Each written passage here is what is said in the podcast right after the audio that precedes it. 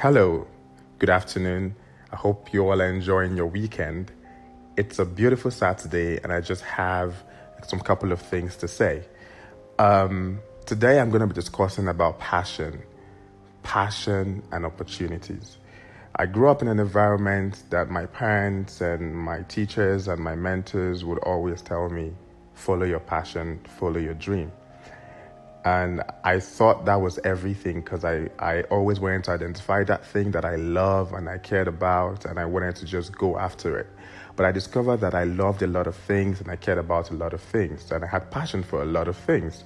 And it was now difficult for me to follow my every passion and everything that I cared about. So I found, I found myself being master, uh, um, jack of all trade and master of none.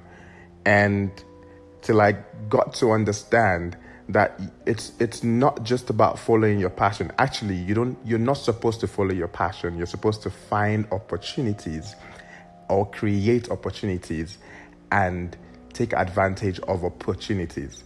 And when you're doing that, when you're able to identify these opportunities or creating opportunities or or or, or, or structuring something, always bring your passion with you your passion is the eagerness that you have within you to make a difference. It is not directed towards one thing, one goal, or one direction. It is just the eagerness that you have that you have within you to make a difference, to do something, to add value. And you can add value to anything, you can add value to whatever it is that you love, or, you know. So I think I got the explanation wrong. So what I'm trying to say is when you find an opportunity, bring your passion with you.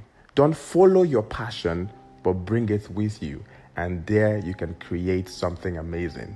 I hope this would make you think or would inspire you to always understand that your passion is within you. It is not directed towards anything, but it can be directed towards everything and anything.